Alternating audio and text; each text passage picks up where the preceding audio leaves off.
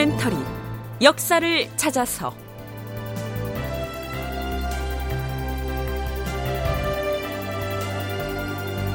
제 530편 단종애사. 극본 이상락 연출 김태성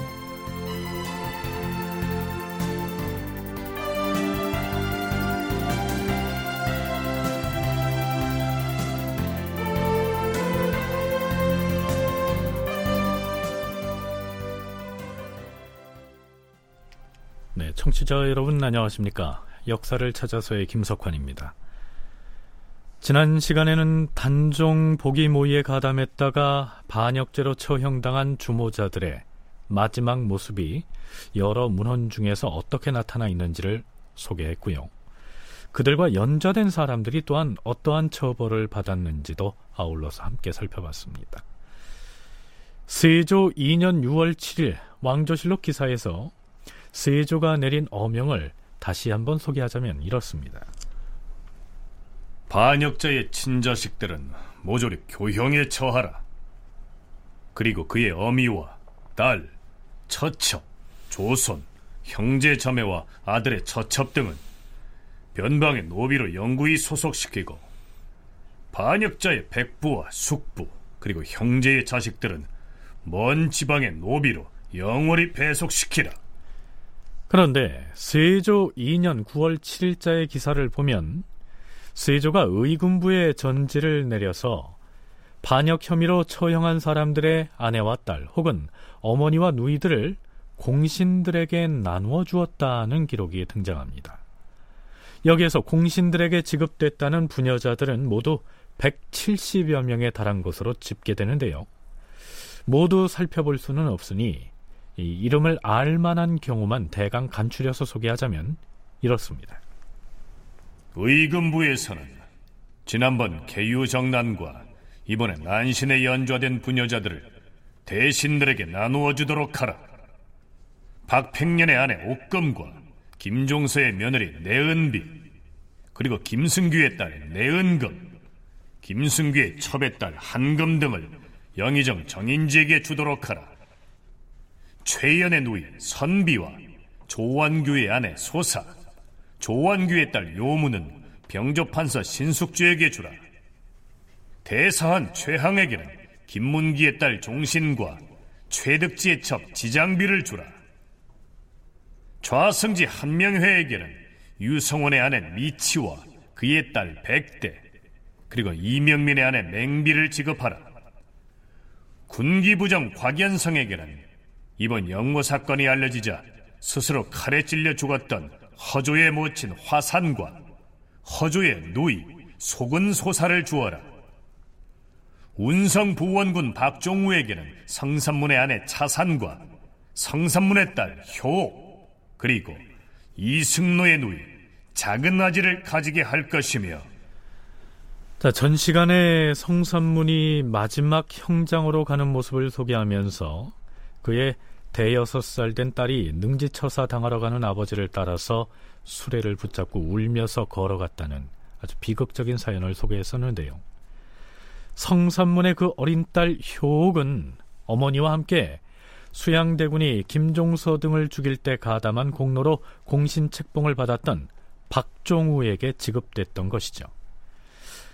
가령 같은 집현전 학사로서 동고동락하던 사이였는데 박팽년은 옛 임금에게 충성을 바치려다가 반역자로 낙인 찍혀서 능지처사를 당하고 정인지는 왕위를 찬탈한 세조에게 협력한 공로로 영의정이라는 벼슬에 더해서 집현전 동지였던 박팽년의 아내를 선물로 받아서 종으로 부립니다.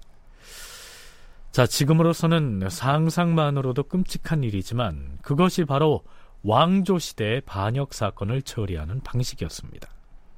반역자는 죽이고 그의 연좌된 가족은 또 그렇게 처리하는 것이 당시로서는 합법적이었다는 얘기죠. 전문가들의 의견을 들어볼까요? 연세대 국학연구원 윤훈표 연구원 그리고 국사편찬위원회 김영두 편사연구사의 얘기를 차례로 들어보시겠습니다. 대명률 원래 이게 중국의 그 이 형법인데 조선은 자체적으로 만들지 않고 이제 중국 것을 들여다가 이제 썼습니다. 거기에 따라서 이제 이런 조치를 했는데요. 하지 않으면 곤란한 게 뭐냐면 그들을 이제 역적으로 몰아서 제거를 했는데 빠른 후속 조치를 하지 않으면 역적이 아니라는 이야기니까 이거는 뭐 그 해야 되는 거죠. 법적으로는 아무런 하자가 없습니다. 법에 입각해 가서 처리하는 것이니까 또 이제 반역자들은 그렇게 처리하는 것이 기본적으로 마땅하니까 만약 안 하게 되면 이게 후대에도 문제가 되어 가지고 하게 됩니다. 하지만 이제 도덕적으로는 많은 비난이 이제 그 따르게 되는 거죠. 정말 그게 인간으로서 해야 할 짓인가? 아 이거는 너무 어, 심하게 처벌한 거 아니냐 혹은 대신 아는 사람의 부인이나 딸을 자기 노비로 하는 것이 이 뭐 옳으냐 그러냐 이런 얘기를 하는데 기본적으로 법률 규정에 따라서 정해지는 거고요. 그래서 어떤 경우에 이런 보통은 이렇게 돼서 노비로 오면 그냥 대대로 노비로 온 사람하고는 좀 다르게 대우를 하죠. 근데 이제 아는 사람인데 그렇게 너무 심하게 대우한다거나 하면 문제가 되는데요. 노비로 어, 받았다고 해서 그 자체가 아, 윤리적으로 어긋나거나 그러지는 않은 것 같습니다. 그러니까 반역 혐의로 처단된 사람의 아내나 딸을 임금으로부터 지급받았다고 해서 그 여성들을 놀이객감으로 삼거나 다른 노비처럼 혹독하게 부리지는 않았을 것이란 얘기입니다. 만일 뒷날에 신원이 돼서 그 죄가 면해지면 다시 예전의 신분을 회복할 수가 있기 때문입니다.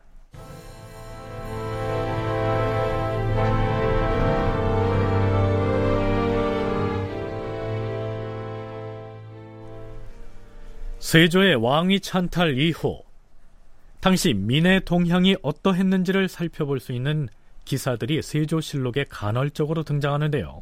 그 내용을 살펴보면 이렇습니다. 주상 전하, 의금부에서 아래옵니다. 그 무슨 일인가?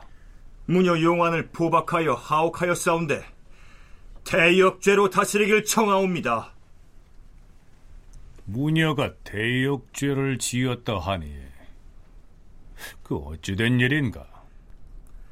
용안이란 무녀는 왕실의 여종인 아가지와 불덕이 점을 치러 갔을 때 하늘의 명이라면서 점괘를 설명하여 싸운데 그 내용이 심히 불경하옵니다. 음, 뭐라 하였기에?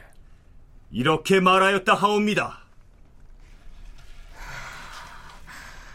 아, 길조로다. 길조야. 금년에 우리 상왕께서 보기 하시는 기쁜 일이 생기겠구나. 이런 불경스러운 언사를 농하였다 하옵니다. 이는 용서할 수 없는 대역죄로 능지처사로 다스려야 하옵니다. 뿐만 아니오라 그의 반역죄에 연주하여 율문대로 처단해야 하옵니다. 음... 그 무녀만 능지 처사하라. 연주하는 하지 말라.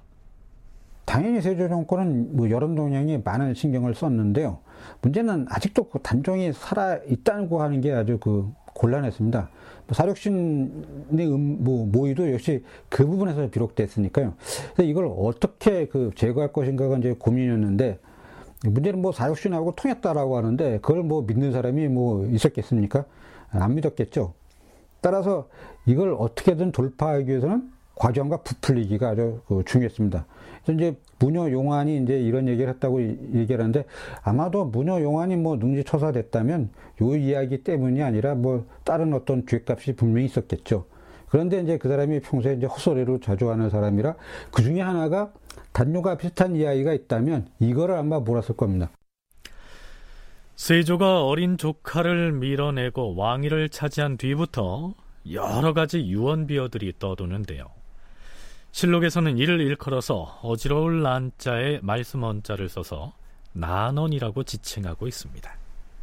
세조 1년 12월 15일 의금부에서 승려 해산이 역시 승려인 보문을 무고하여 난원을 하였으므로 율에 따라 장 백대와 삼천리박 유배영에 해당한다 하였으므로 그대로 따랐다. 세조 2년 1월 7일 충청도 해미에 사는 산호 우음금이 난원을 하였으므로 임금이 그를 추국하여 아뢰도록 하라고 명하였다. 세조 2년 2월 15일 의금부에서 아뢰었다. 전하, 함선에서 일하는 성군 김영은 산호인 우음금에게 결박을 당하고 집안의 재산을 수색당하였으므로 사사로이 보복하고자 우음금을 무고하여 난원을 발설했사오니 장 100대에 유배형을 처하고 전 가족을 변방으로 옮겨서 군사로 편입하게 하시옵소서. 임금이 그리하도록 명하였다. 세조 2년 6월 19일 이광래가 이웃 사람의 난원을 고발했는데 그 일이 사실이 아니었으므로 더 이상 문제 삼지 말도록 명하였다. 자, 실록에서는 그저 아무개가 난원을 하였다. 이렇게만 기록하고 있을 뿐, 무슨 말을 어떻게 했는지가 안 나타나 있는 경우가 많습니다. 그런데도 그 사실이 조정에 보고가 되면 임금이 직접 무거운 벌을 내리고 있는 것이죠. 말을 잘못했다고 해서 임금에게까지 보고가 되고 혹은 무거운 처벌을 받는다면 대체 그 난원의 내용은 무엇일까요? 대체로 세조가 어린 조카의 왕위를 찬탈한 데 대해서 비판이나 풍자를 가하는 뭐 그런 말들이 아니었나 여겨집니다.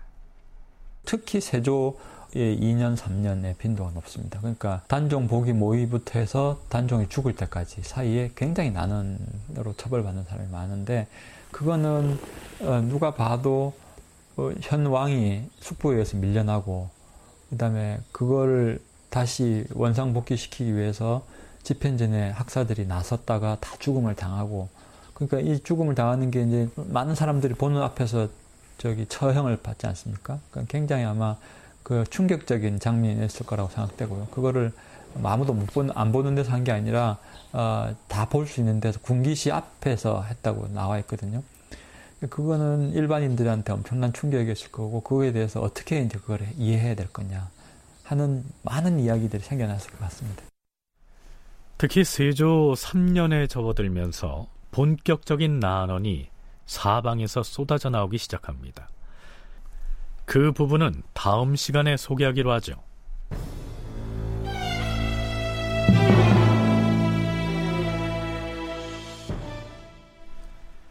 단종 복위 기도 사건이 터진 때가 세조 2년 6월이었습니다. 그해 말이 되자 이제 본격적으로 단종의 거취를 두고 신료들의 상언과 상서가 이어지기 시작합니다. 세조 2년 12월 15일 대사원 안숭효, 좌사관 권계 등이 상소하였다.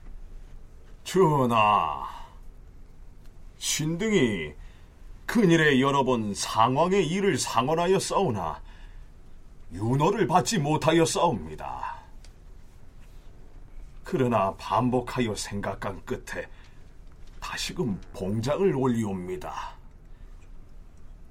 신등은 가만히 생각건데 우리나라가 열성이 서로 이어져서 편안한 나라가 된 지가 지금 60여 년이 되어 싸웁니다.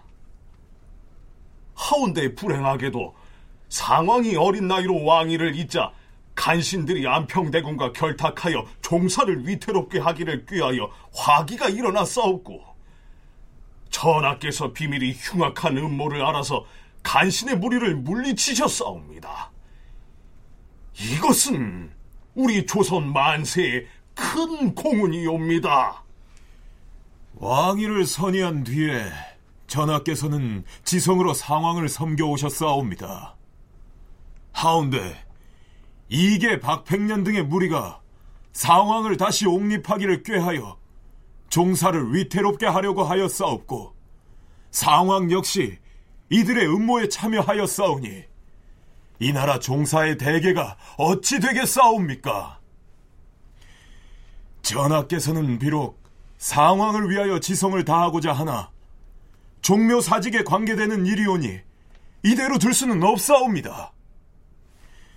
문무백관이 똑같은 말로 여러 날에 걸쳐 다투어 모두 말하기를 상황은 의당 법궁에서 피위하여 밖에 옮겨 거처하여야 한다는 것이옵니다. 이것이 종묘 사직을 위한 계책이오니 따르지 않을 수 없사옵니다. 자, 이게 무슨 얘기냐면 상황, 즉 단종은 지난번 사육신 사건에 연루돼 있어서 세조와 함께 궁궐 안에 거처하는 것은 안 될 일이니까 궐 밖으로 내보내야 한다. 이러한 주장을 하고 있는 것이죠. 이 기사의 말미에는 그러나 임금이 윤허하지 않았다. 이런 짤막한 구절이 붙어 있습니다. 상황을 궁궐에서 내보내자는 주청을 세조가 단박에 덥석 받을 수는 없었겠죠. 해가 바뀌어서 세조 3년 1월이 됐습니다. 이번엔 세종의 형이자 종실의 최고 원로인 양녕대군이 영의정 정인지와 함께 종친들과 대신들을 거느리고 궁궐 뜨락으로 몰려옵니다. 전하, 신등이 상황에 관하여 전일에 청한 것은 더 이상 미루어서는 아니 될 일이기에 보류함이 없이 속히 결정을 내리기를 바라고 있사옵니다. 음. 경들의 말이 옳습니다. 옛날부터 제왕이 일어날 적엔 반드시 천명이 있었으니 나의 일도 또한 천명일 것입니다. 하지만 물이 간신히 들끓고 있다 하더라도 어찌 그들이 상황과 결탁하여 남몰래 일어나겠습니까? 신영의정 부사 정인지가 아래옵니다. 이는 천명에만 맡길 수가 없다 할 것이옵니다. 정컨대 상황을 밖에 나가 거처하게 하시옵소서. 그러자 세조는 이렇게 대답합니다. 과인이 몇 달 동안을 생각하고 수백 번이나 구명한 끝에 하, 이제야 결정을 내렸습니다. 과인의 결정에 대하여 경들은 고집을 해서는 아니 될 것입니다. 과인도 또한 독단을 해서는 아니 된다는 것을 누구보다 잘 알고 있습니다. 과인이 내린 결정은 금성대군 이후의 집을 수리하여 출입을 엄하게 통제하고 시종들을 철저히 단속하는 조건으로 상황으로 하여금 나가서 거처하게 하는 것이 옳겠다는 것입니다. 과인의 뜻이 이러하니 의정부에 있어 이것을 다시 의논하여 아뢰도록 하시오. 이렇게 해서 단종은 궁궐에서 아예 나가서 귀양간 금성대군이 살던 집으로 거처를 완전히 옮기게 됩니다. 참고로 덕령부는 단종에 관한 일을 맡아보는 관청입니다. 의정부에서 아래옵니다. 상황이 거처할 옛 금성대군의 집은 덕령부의 관원들이 윤번으로 낮에 입직하게 하시옵소서. 또한 대비의 양별실과 본댁의 환관과 시녀들이 본가에 드나드는 것과 모든 물건을 출납할 적엔 매 3일마다 덕령부에서 승정원에 보고하게 하시옵소서. 삼군 진무 두 사람이 군사 10명을 거느리고 출입문을 파수보게 하시옵고 아울러 직숙을 하도록 하시옵소서. 만약 안에서 나가거나 계달할 일이 있으면 덕령부에서 와서 아래도록 하고 밤에는 삼군 지무의 군사들로 보고하게 하시옵소서. 음, 그리하라. 자, 이렇듯 물샐 틈 없는 통제 속에 놓이게 됐으니 이제 단종은 세조의 감시망 속에 완전히 갇힌 채로 고립이 돼버린 것입니다. 단종으로서는 고립무원의 처지로 몰린 셈인데요. 그러나 조정의 분위기는 단종에게 더욱 불리하게만 돌아갑니다. 영의정 정인지를 비롯해서 의정부에서 또 다른 건의를 하고 나선 것입니다. 전하, 신등은 이미 상황이 마땅히 도성에 있어서는 아니 된다는 이유로서 여러 번 정성을 다하여 진술을 했는데도 전하께서는 쾌한 윤허를 하지 아니하셨사옵니다. 다시 천위를 무릅쓰고 청하옵니다. 상황은 이미 사직을 진정시키지 못하였기 때문에 종묘 사직이 전하께 돌아가는 것은 상황이 사은을 베푼 게 아니고 이는 곧 천지와 조종의 마음이었사옵니다. 그런데도 상황은 감히 간신들과 더불어 전하를 도모했사오니 이것은 하늘과 스스로 전련하고 전하를 스스로 저버리고서 종사의 죄를 얻은 것이옵니다. 어찌 도성 안에 거처하면서 한나라의 봉양을 받겠사옵니까? 마땅히 대의로서 이를 처리하고 국론으로서 이를 결정해야 할 것이며 일이 종사에 관계되니 전하께서 사사로운 정에 매여서는 아니 될 것이옵니다. 엎드려 바라건대 적당한 곳을 만들어 도성 밖으로 옮기게 하시옵고 자, 이 정인지의 말은 아예 단종을 한양 도성으로부터도 내쫓아버리자 이런 얘기입니다. 그런데 금방 이해가 되지 않는 점은 왕실의 최고 어른인 양녕대군이 단종을 내치는 일에 앞장서고 있는 것처럼 실록에 기록돼 있다는 점입니다. 세자 시절에 폐세자의 비운을 겪었고 보위를 동생인 세종에게 물려주는 아픔을 경험했으니까 누구보다도 이 단종의 처지에 측은지심을 가질 만도 한데 왜 그랬을까요? 이건 아주 그 왕실로 본다면 정말로 그 어처구니 없는 아주 큰 상황 이걸 이걸 내버려 두고 계속해서 그 단종의 보기 운동이 벌어질 때마다 그 신하들을 죽인다고 하는 것 이것으로 본다면 그 종실의 어른들의 입장에서 본다면 이거는 좀 끔찍한 그런 사태다라고 봤습니다.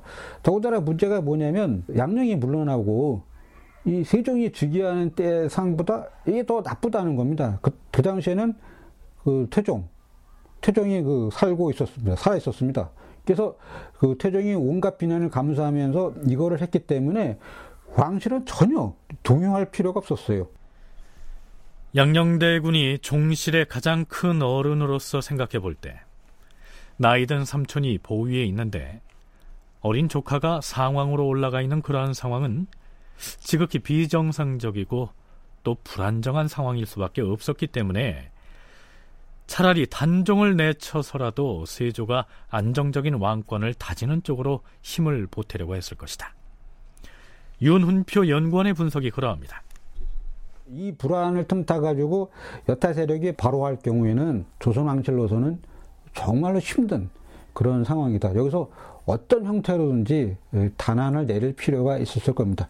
아버지 때하고는 완전히 상황이 바뀌었. 뭐 금방 짐작되는 거 아닙니까? 어린 조카가 상황이라뇨. 아버지가 상황인 것은 아무 문제가 없습니다. 그러나 조카가 상황이라는 것은 정말로 큰 문제다라고 판단했을 겁니다.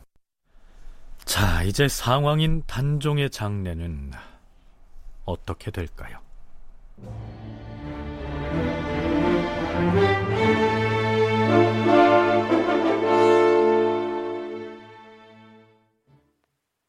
세조 3년 2월 14일 지평 최선복과 우사간 서거정 등이 아뢰었다.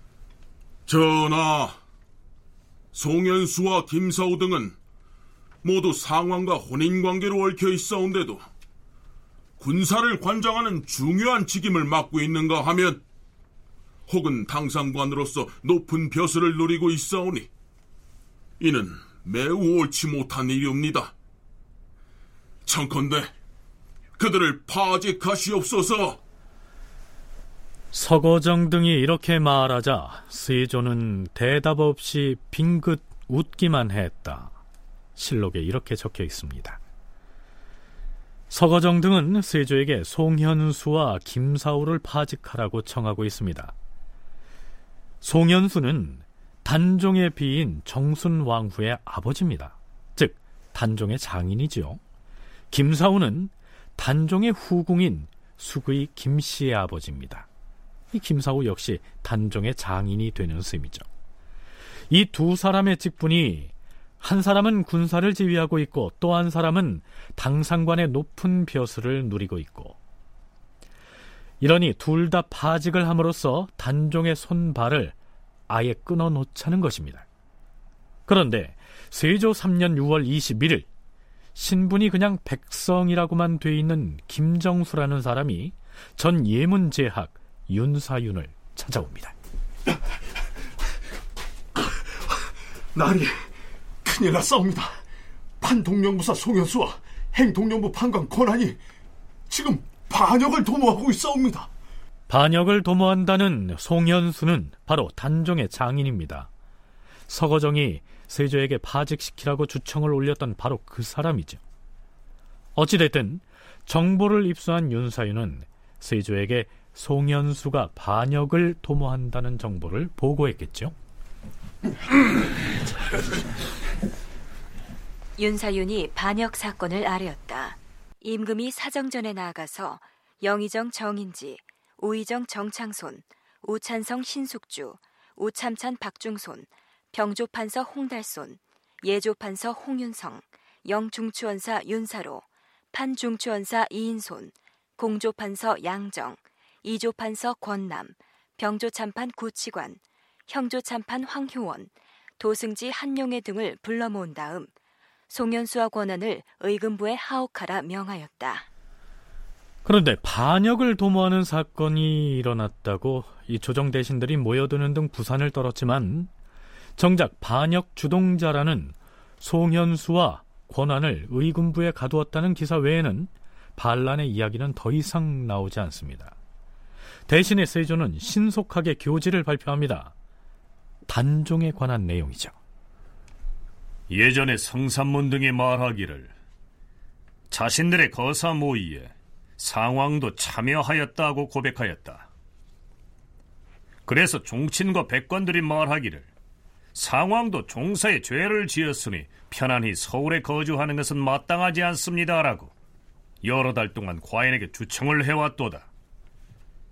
그러나 과인은 진실로 윤허하지 아니하고 처음에 먹은 마음을 지키려고 하였도다. 그러나 지금에 이르기까지 인심이 안정되지 아니하고 계속 잇따라 난을 선동하는 무리가 그치지 않으니 내가 어찌 사사로운 은희로서 나라의 큰 법을 굽혀 하늘의 명과 종사의 중함을 돌아보지 않을 수 있겠는가? 이에 특별히 여러 사람의 의논을 따라 상황을 노산군으로 강봉하고 궁에서 내보내 영월에 거주하게 할 것이다. 과인은 노산군에게 옷과 음식은 후하게 제공할 것이니 노산군은 목숨을 잘 보존하여서 장차 나라의 민심을 안정시키도록 하라. 의정부에서는 과인의 이러한 뜻을 서울과 지방에 널리 효유하라. 세조는 기다렸다는 듯이 그동안 상황으로 불려오던 탄종을 노산군으로 강등시킴으로써 그를 임금의 반열에서 하루아침에 왕자급의 서열로 끌어내린 다음 멀리 영월로 내쫓기로 작정을 한 것이죠. 아마 단종의 장인인 송현수가 주동했다는 반역 도모는 단종을 내치기 위해서 일부러 만들어낸 사건이었는지도 모릅니다. 세조 3년 6월 22일 지금의 광진구 화양동에 있었던 화양점 아유, 우리 어린 임금님이 결국 천리 먼 길로 귀양산리를 떠나시지 그려. 글쎄 말이야. 수양한테 임금 자리 빼앗기고 집현전 출신들도 다 떠나보내고. 아유, 진짜. 결국 한양 땅에서 마저 쫓겨가시는구나. 어디로 가신대? 영월이라잖아. 참 멀리도 가신다. 응? 수양인가 수양버들인가 아주 몹쓸 사람이로구만. 네. 언제는 선왕의 뜻을 받들어서 어린 조카를 잘 돌보겠다고 했다던데. 자네도 목 잘려서 저작거리로 내걸리고 싶어. 요새 나라님 욕했다가 치도곤을 당한 사람이 여러 명이야. 상황이 영월을 향하여 떠나려는데 세조가 환관 알로를 보내서 화양전까지 나와 전송하게 하였다. 상황이 알로에게 말하였다. 여기까지 나와서 전송을 해주시다니 주상 전하께 고맙다고 전해주시오. 그때 성산문의 모의를 내가 알고도 주상께 고변하지 아니하였으니 그것이 나의 죄임을 나도 잘 알고 있습니다. 상왕 전하, 이제 말에 오르시옵소서. 알겠습니다.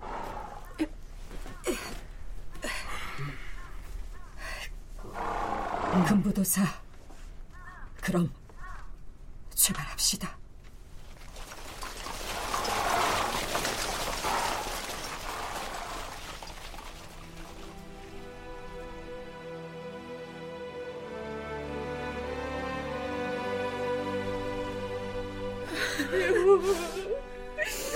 금부도사 왕방연이 상황을 모시고 영월을 향해 출발하였다. 여러 날을 걸어서 드디어 노상군을 태운 말이 영월의 서강 어귀에 다다랐을 때 금부도사 왕방연은 노산군을 청령포에 모셔놓고 그 자신은 밤에 곡탄 언덕 위에 올라가서 슬픔에 겨워 노래를 지어 읊었다. 천만리 머나먼 길에 고운님 여의없고 이 마음 둘 데 없어 냇가에 앉았으니 저 물도 내 안 같아야 울어 밤길 예놓다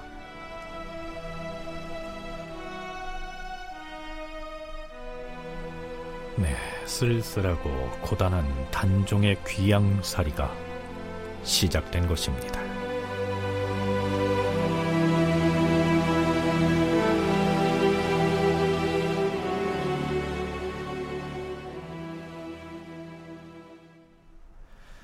단종이 유배지인 영월에서 어떻게 지냈는지에 대한 기록은 어느 문헌에도 상세히 나와 있진 않습니다. 그러나 일국의 국왕을 지낸 사람의 걸맞은 대접을 받기는커녕 그야말로 유배형을 받은 죄인으로서 매우 외롭고 고단한 시간을 보냈던 것으로 보입니다. 실록에는 이러한 기사가 올라 있습니다. 세조 3년 10월 22일 형조에서 임금에게 아뢰었다. 주상 전하, 대궐에서 일하는 독동이라는 종과 전농시에서 일하는 윤생이라는 종이 어느 날 수박과 호도를 가지고 와서는 유배 중인 노산군을 찾아가 아련할 것이니 허락을 해달라고 하였사옵니다. 이자들의 행위는 그 벌이 능지처사에 해당하고 또한 가산을 정몰하는 죄에 해당하오니 아울러 연자의 율로 다스리게 하시옵소서. 그러나 임금은 곤장 100대만 때리도록 명하였다. 수박과 호두를 가지고 와서 유배 중인 단종을 면회하고 싶으니 허락해 달라고 말한 것이 뭐 이처럼 무시무시한 죄가 될 정도였으니까요. 그가 얼마나 황폐한 환경에서 유배 생활을 했는지 짐작할 만합니다. 그런데도 조정에서는 단종을 멀리 영월의 유배지에 보내놓고도 안심이 안 됐던 것일까요?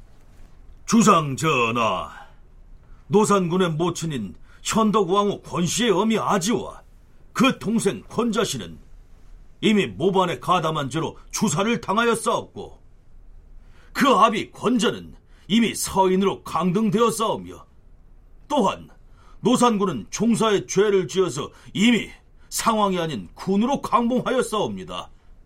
그러나 그의 어미만은 아직도 명의를 보존하고 있어오니 이는 아니 될 일이옵니다.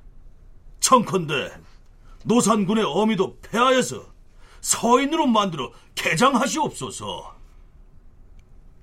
그리 처결하라.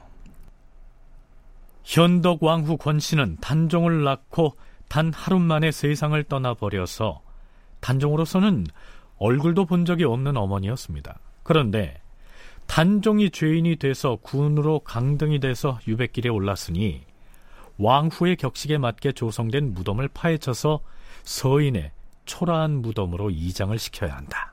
이런 얘기죠.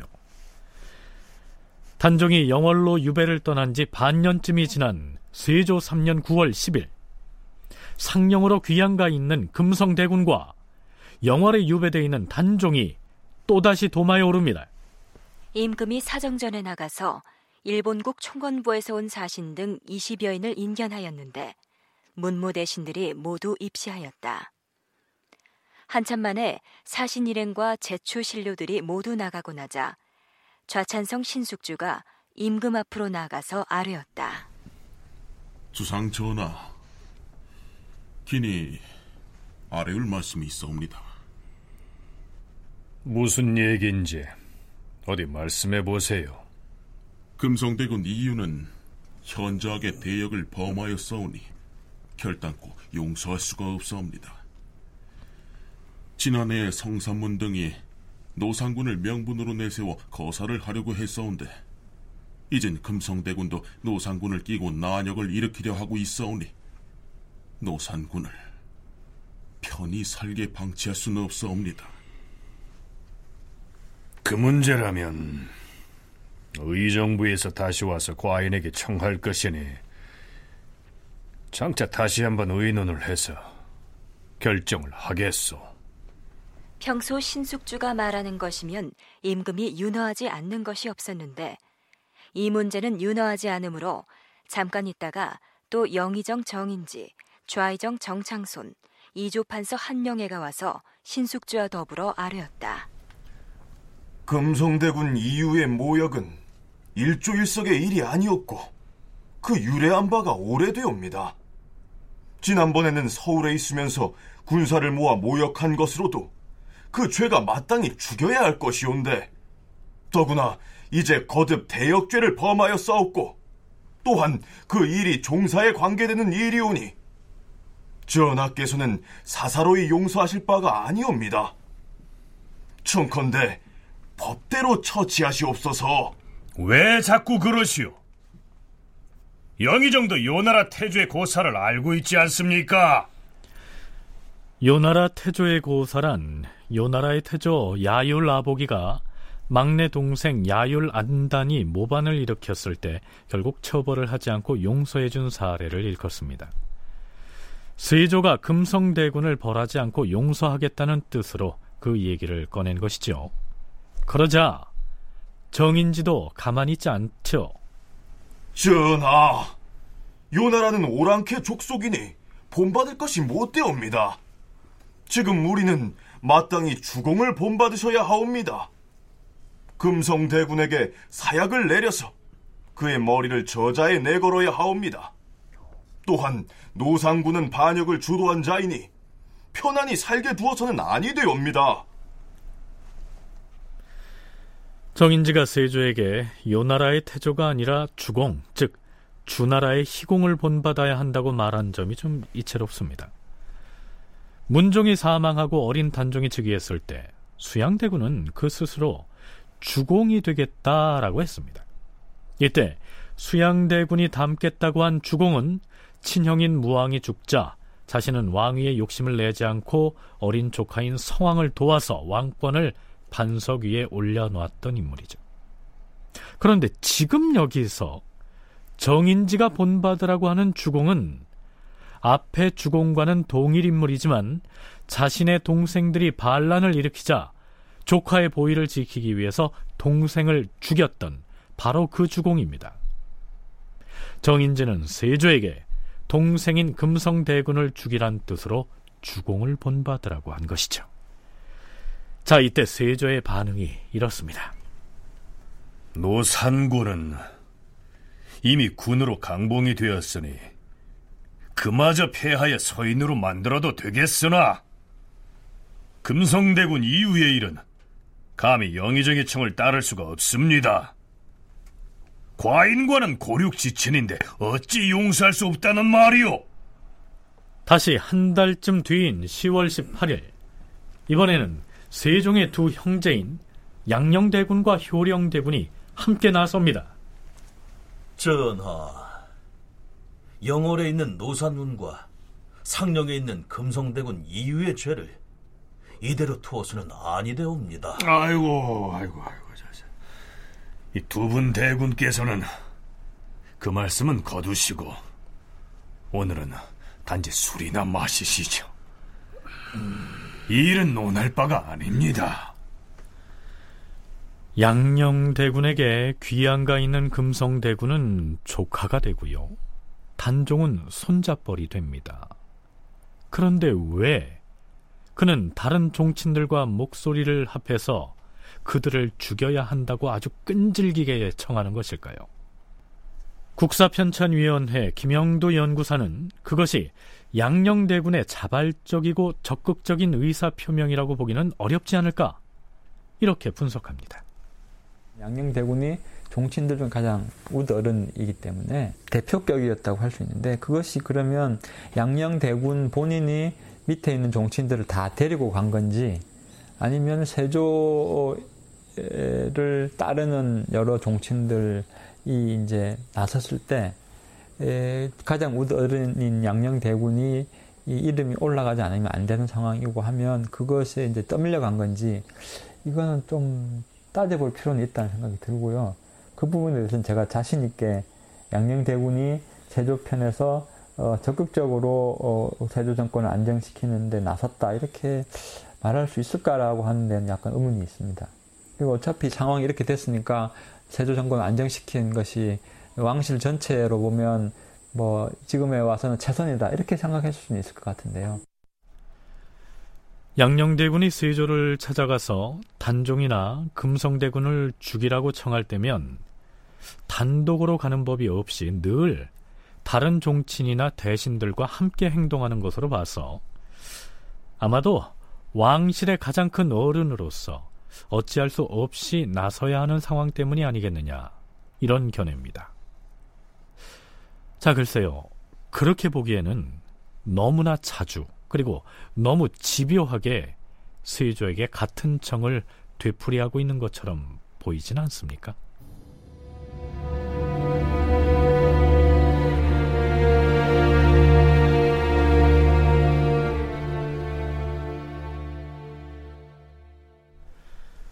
자, 그렇다면 금성대군 이유가 유배지에서 실제로 뭐 어떤 반역 행위를 하기는 했을까요? 열려실 기술의 단종조 고사 본말에 올라 있는 내용을 소개하겠습니다. 금성대군이 처음에 유배지에 갔다가 수능부사 이보흠과 자주 만났는데 두 사람은 비밀리에 노산군을 왕으로 복위시킬 것을 계획하였다. 대군 마마, 노산군을 복위시키기 위해서 한 목숨 바칠 준비는 돼 있습니다만은 준비가 허술하면 목숨을 보존하지 못할 것입니다. 우선 순군사를 파견하여 군사를 모집해야 할 것이야. 군사는 어디서 어떻게 모집하시려고요? 먼저 백성들을 감동시킬 수 있는 경문을 지어서 우리와 행동을 함께할 사람들을 모으는 것이 우선이지. 그러니 자네가 어디 그럴듯한 경문 한 장을 초하도록 하게. 알겠습니다. 그럼 영월에 있는 노산군과는 어떻게 협조를 하지요? 자, 이 지도를 좀 보게. 우리가 여기서 남쪽 지방으로 내려가서 군사를 모집한 다음에 여기 계림령을 넘어서 영월에 있는 노산군을 이곳 순흥으로 모셔오야 할 것이야. 그런 다음에는요?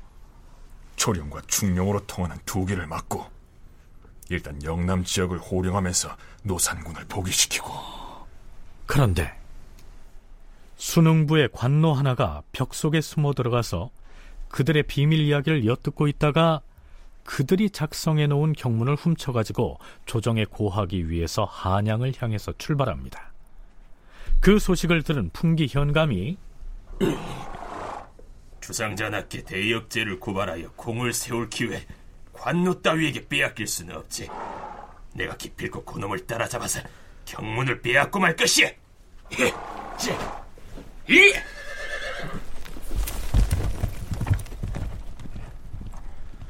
풍기 현감은 결국 관노를 따라잡아서 그 경문을 빼앗아서 조정에 갖다 바침으로써 큰 공을 세웠다는 얘기입니다.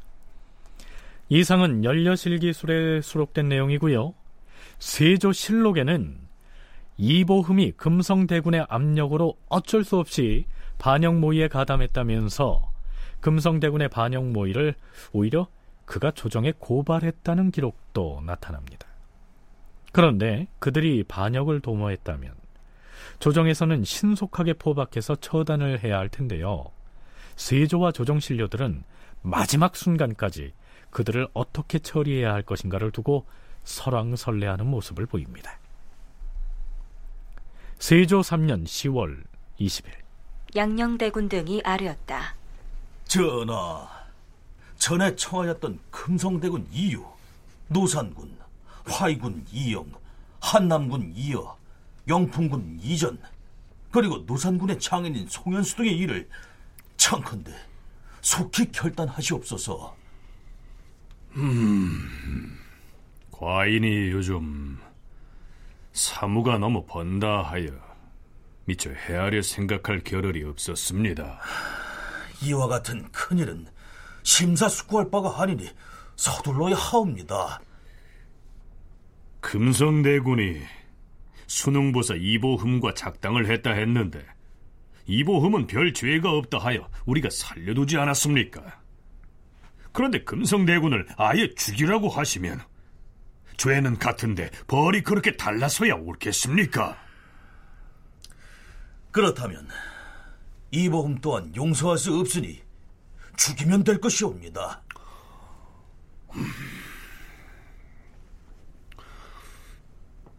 알겠습니다. 마땅히 대신과 더불어 상세히 의논하겠습니다. 드디어 10월 21일 양녕대군이 금성대군과 노산군 등에 대한 마지막 상소를 올립니다. 전하, 신등은 듣건대 이를 처결하는 데 있어서 유예 부단하면 반드시 후환이 있어 없고 사사로운 정의로 대의를 멸절하면 대계를 해친다고 들었사옵니다. 예전 간융들의 별난 때 노산군이 가담하여 종사에 죄를 지었사옵고 금성대군 이유는 그를 성원하는 일당과 결탁하여 불귀한 짓을 도모함으로써 신민들이 함께 분노하였사옵니다. 하운데 전하께서는 오히려 사사로운 은혜 때문에 그들을 외방으로 옮겨놓으시고 곡진하게 생명을 보존케 하셨는데도 오히려 그 자들은 전하의 크나큰 덕을 알지 못하고 군사를 일으켜 반역을 꾀함으로써 장차 노상군을 끼고 총사를 위태롭게 하려고 하였사옵니다. 이 죄악은 천지에 용납할 수 없는 것이옵니다. 이 흉악한 모욕 죄인들은 왕법에 따라 반드시 주살함으로써 그 죄악을 용서하지 말아야 할 것이옵니다. 그리고 영의정 정인지도 마지막 상소를 올립니다. 전하, 노상군이 저지른 변은 그 죄가 종묘사직에 관계되므로 차마 입으로는 말할 수 없사옵니다. 또한 금성대군 이유는 마음 가득 화를 품고서 불교한 일을 꾀하여 싸우니 죽음으로도 모자랄 것이온데 전하께서는 차마 어찌하지 못하시어서 외방에 안치해 두셨사옵니다.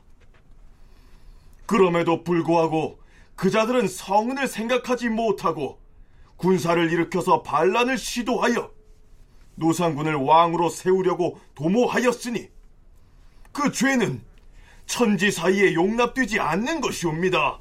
그동안 전하께서 사사로운 은혜로서 뜻을 굽혀 용서하시려고 하신 탓에 대소신료가 분통함과 억울함을 펴지 못하고 있사옵니다. 바라옵건대 전하께서 대의로서 결단하시어 신민의 여망에 부응하게 하시옵소서.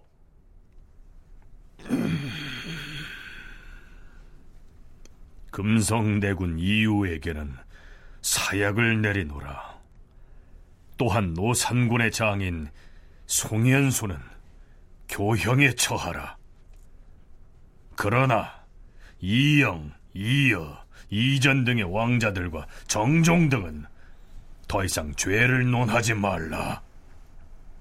자, 글쎄요.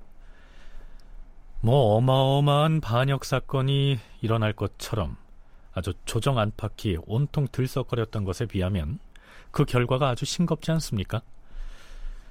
결국 금성대군 이유와 그의 장인인 송현수가 주살됐고 며칠 뒤 수능부사 이보흠도 사형에 처해집니다. 그런데요, 좀 이상한 부분이 있습니다.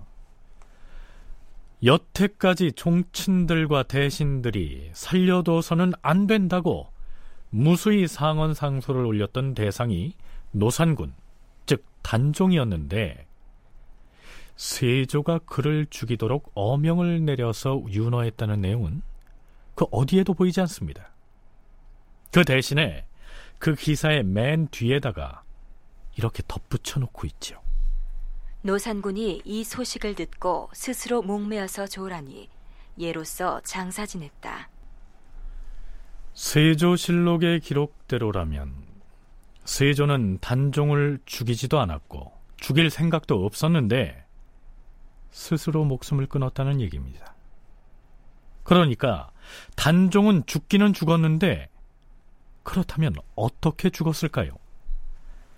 남한갑이 지은 병자록에서는 단종의 죽음을 이렇게 기술하고 있습니다. 금부도사 왕방연이 사약을 받들고 영월에 이르렀으나 감히 들어가지 못하고 머뭇거리고 있었다. 그러자 함께 온 의금부의 나장이 시각이 지체된다고 발을 동동 굴렀다. 금부도사가 하는 수 없이 들어가서 뜰 한가운데 엎드려 있으니 단종이 익선관과 골룡포를 갖추고 나와서 찾아온 깔닥을 물었다. 무슨 일로 오셨습니까? 저, 전하, 그, 것이 아니었고 말씀을 하세요. 다름이 아, 아니오라. 금부도사가 대답을 못하였다. 그때 노산군을 곁에서 모시던 시중꾼 하나가 나섰다. 상황 전하께서는 안으로 들어가서 앉아 계십시오. 소인이 한번 해보겠사옵니다. 자청하고 나선 남자는 스스로 활줄에다 긴 노끈을 이어서 단종이 앉아 있는 뒤쪽 창구멍으로 그 끈을 잡아당겼다. 단종이 숨을 거두었다. 그때 단종의 나이가 열일곱이었다.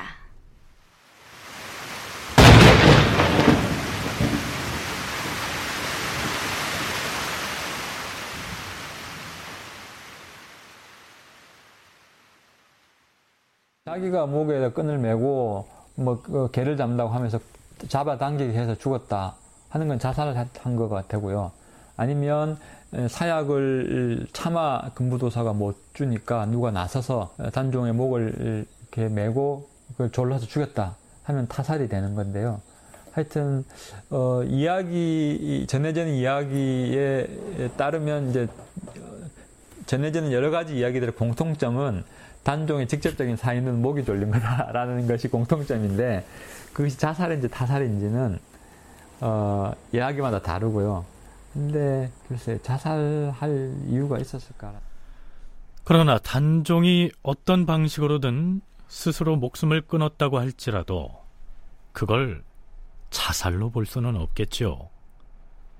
세조를 비롯해서 그러한 선택을 하게 만든 세력에 의한 타살일 테니까요. 다큐멘터리 역사를 찾아서 다음 주 이 시간에 계속하겠습니다.